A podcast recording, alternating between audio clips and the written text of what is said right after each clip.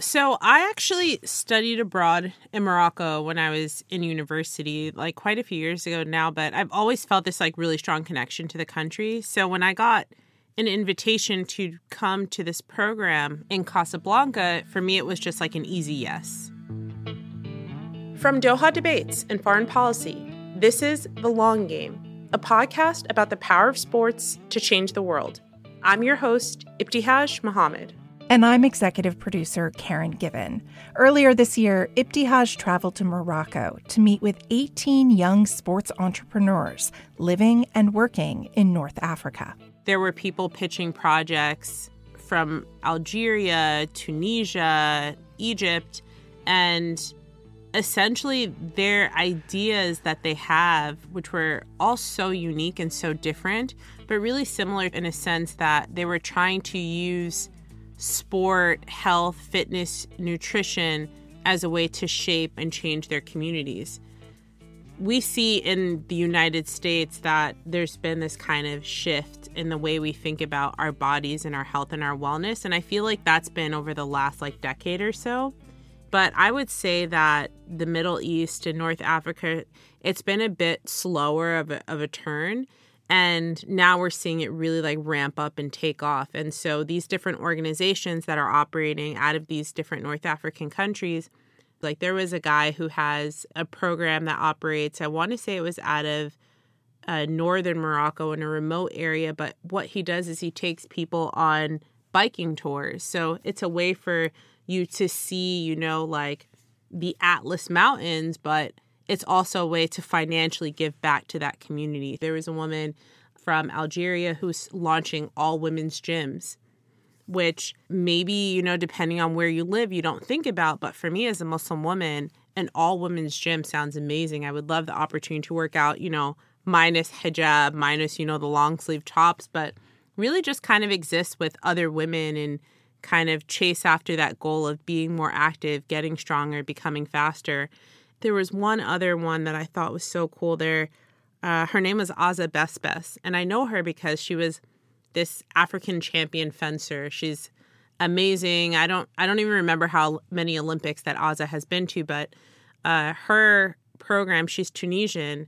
Uh, she takes shipping containers and places them in different rural parts of Tunisia and transforms them into sport facilities. So maybe it's in, you know, the the northern part of Tunisia in this really rural area, but they're fencing strips inside. Maybe there are Peloton bikes or treadmills, but they're essentially spaces that anyone can come and access sport, you know, fitness in a way that is not limited to their locale or like how much money you know you make or anything like that. It really just kind of brings sport to everyone.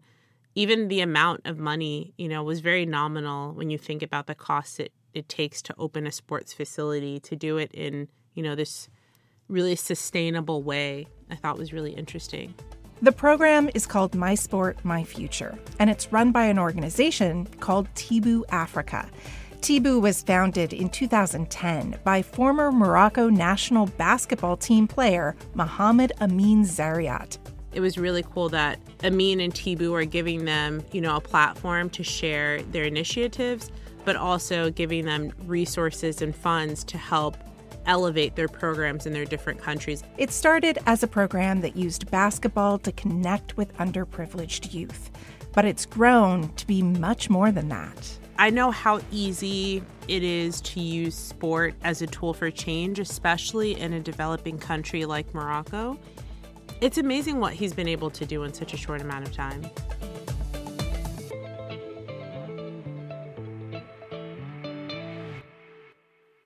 Assalamu alaikum, Amine. How are you? Salam alaikum, Ibtihaj. How are you? I'm good, alhamdulillah. I'm so excited to have you on today. Thank you. Thank you so much. And uh, I'm happy to be with you today. For those who have not yet met Amine, can you introduce yourself? Sure. Uh, I am uh, from Morocco. I am uh, 31 years old. I am a former international basketball player. I love basketball. And uh, now I am a social entrepreneur focused on uh, socioeconomic integration and education of youth in Africa through the power of sports. And in a lot of ways, this journey began when you first started playing basketball. Tell me the story of how you first got introduced to the sport. Yeah, when I was in middle school, my PE teacher told me, uh, "Yeah, I think you are very good in basketball. Go to to to a club and start a career with uh, with uh, with a club in Casablanca." So um, I decided to start basketball at 12, 13 years old, and um, yeah, it was uh, for me a very good experience because uh, I had uh, five times a Moroccan championship with my team, and I was selected also f- uh, to represent my country with the national team in uh, um, African Championship and two times in Arab Championship.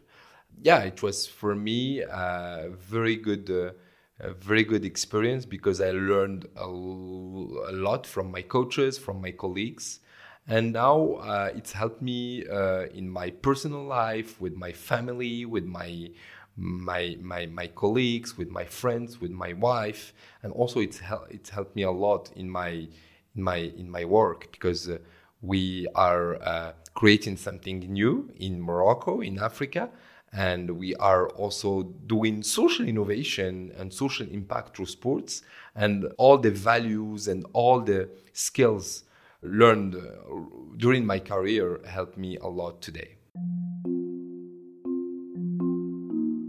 Here in the US, I mean, an athlete who starts playing a sport at 13 would have almost no chance of making a national team, but you did. Is that unusual in Morocco? Yeah, I think, um, you know, we don't have the same level in sports. My dream uh, I had a dream to to come to the U.S. and to follow a program focused on you know sports and studies in the NCAA or uh, other leagues. But uh, it was difficult for me because my parents can pay for me uh, the, the, the, fees for studies uh, and sports in the US. And when I was like 20 or 19, I decided to stop my career because when I was in the university, it was very difficult for me to combine between sports and studies. But it was a good choice for me to start this um, career as a social entrepreneur in sports and also to give an opportunity for youth who are coming from imprivileged neighborhoods to learn more about sports, about the values of sports, but also to open for them an opportunities to to travel to to Europe, to uh, Africa, to the US, and uh, we have more than 10 or 15 youth now uh, who are now in the US who are following their uh, programs focused on basketball and studies. For me, it's uh, it was my dream, and now it's not only my dream; it's uh, the dream of uh, thousands of Moroccan youth who are very passionate about sport and basketball. When did this dream of Tibu come about? I founded Tibu uh, in uh, 2010. It started with um, like a tournament, the International Tournament of Basketball University. We bring uh, international university teams from France, Senegal, Lebanon, Germany, Palestine, Tunisia. And uh, we had a great time playing basketball, on doing contests on three points or dunk, etc. And after that, we decided with my colleagues to create something sustainable. So I decided with my colleagues to create an NGO, and now it's called Tibu Africa, with more than 125 members who are working every day to serve more than 250,000 beneficiaries, girls in rural areas, kids with motion disabilities, migrants, refugees, youth, women. And we offer for them programs focused on education through sports, girls and women empowerment through sports, socioeconomic integration through sports, and also social entrepreneurship through sports. We are based in Morocco in 23 cities and also we are based in Tunisia, Ivory Coast, and Senegal. sometimes you talk about the fundamentals of basketball, like passing, shooting, and dribbling. And then you use those concepts to teach life skills. Can you explain that a little bit to me?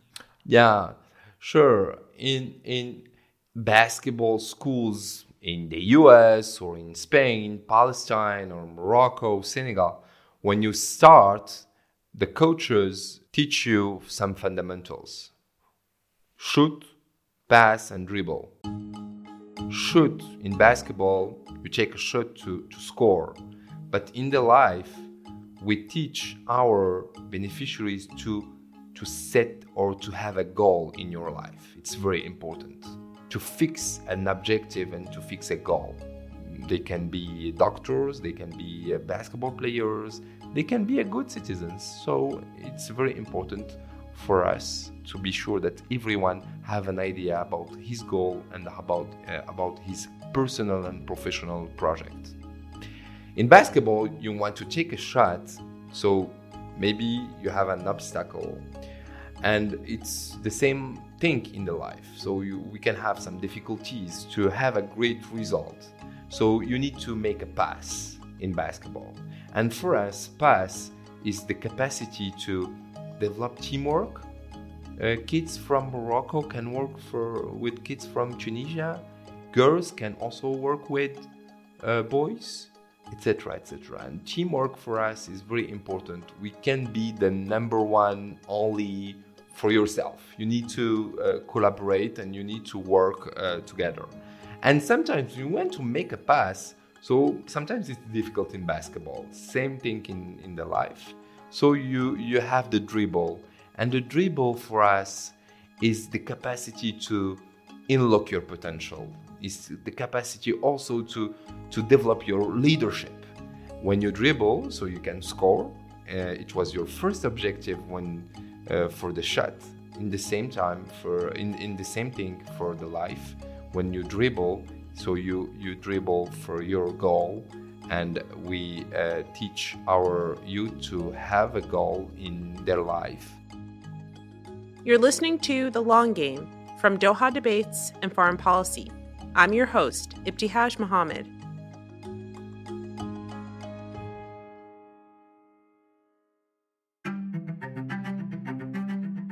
So when I visited TIBU's Casablanca, I'll call it a campus because that's how it felt to me.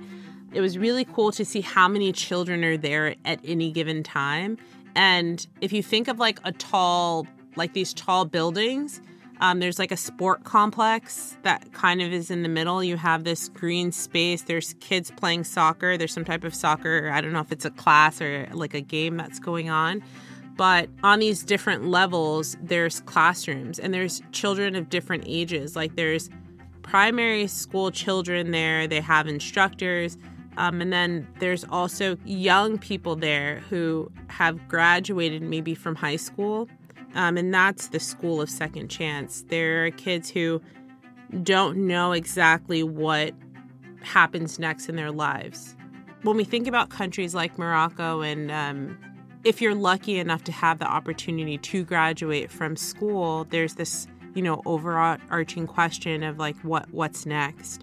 And when I went and visited Tibu on the ground, what I thought was so cool about this program is they're giving opportunity and resources to people who who honestly don't know how they're going to make a living. They don't know what steps to make, and I think that Tibu is helping them to connect those dots and really setting them up to develop that potential that they have to develop the leadership that I think you can learn from sport.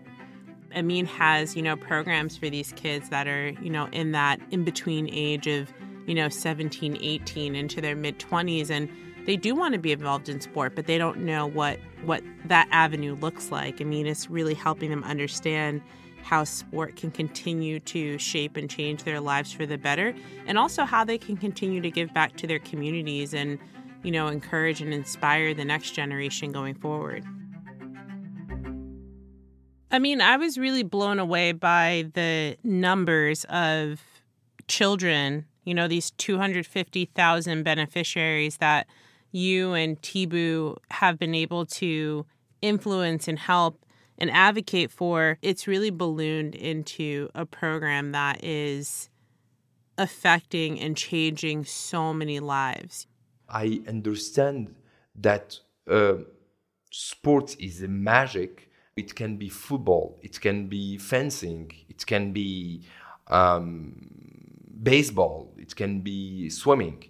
We need only space, a ball, or a material, and a man or woman to change the life of thousands of kids.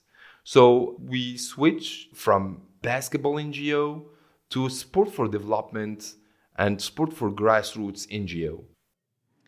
I love that this has blossomed into more than just basketball, you know, because you understand that the power of sport is so great and that it can really bring about social change. The participants in your programs, not only do they become better athletes, but they become better people. What are your goals for them? We target youth who are very passionate about sports, and we offer for them programs focused on school of second chance. We give them an opportunity to continue playing sports.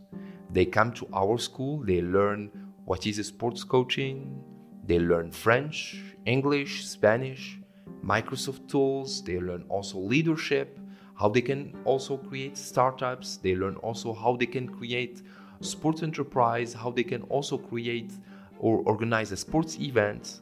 And in the same time, we offer for them an opportunity to do uh, professional experiences in Nike store, in uh, fitness gym, in sports club, etc.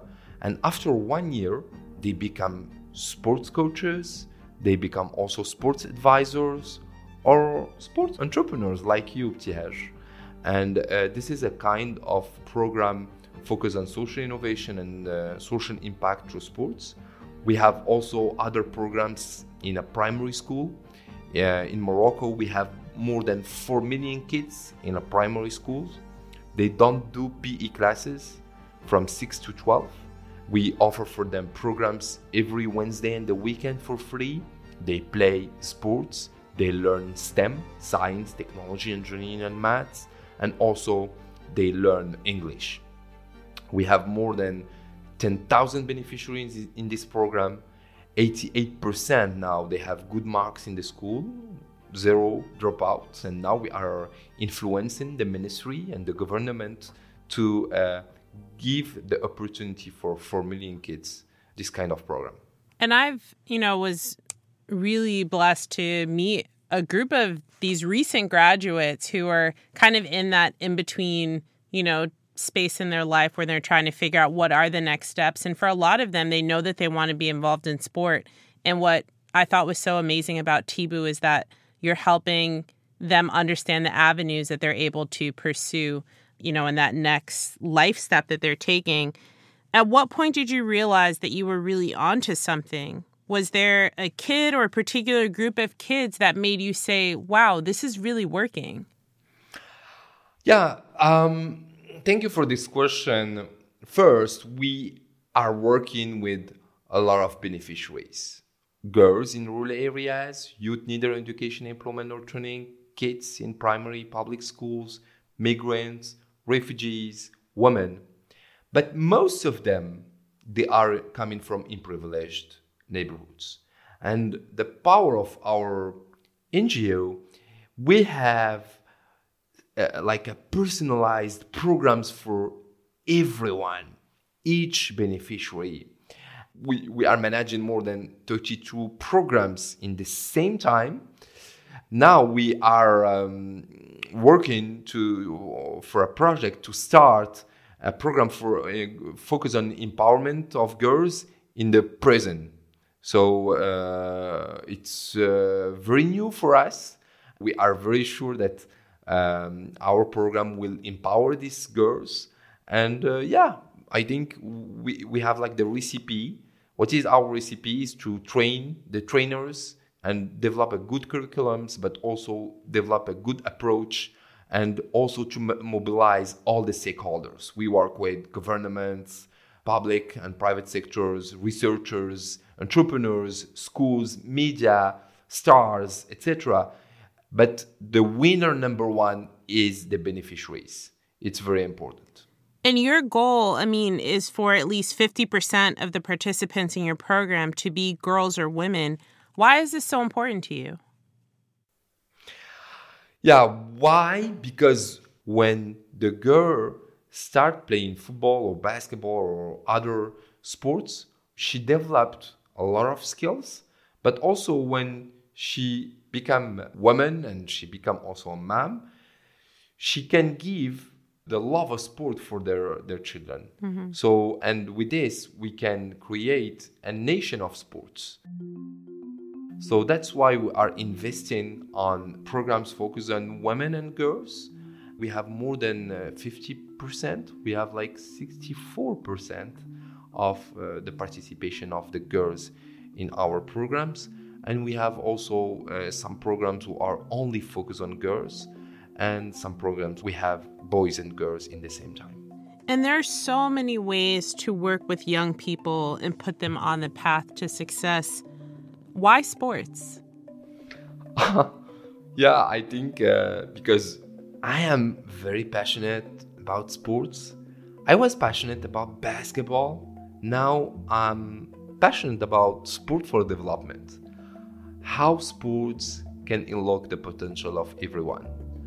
My dream and my vision by 2030 is to make TIBU a locomotive of sport for development in Africa and also to inspire other Moroccan, other African youth to make a change in their countries through the power of sports.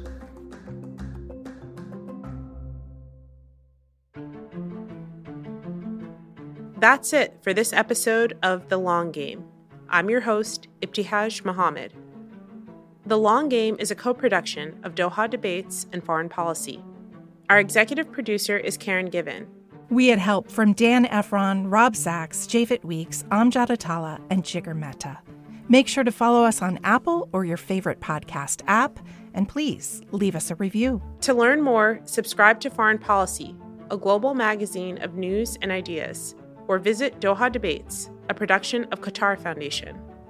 Next week on the podcast, Eric Murangwa Eugene never would have survived Rwanda's 1994 genocide against the Tutsis if not for the help he received from his teammates and fans of the football club Rayon Sport. Now, nearly 30 years later, Eric uses football to bring boys and girls, Hutus and Tutsis, together for the future of all Rwanda.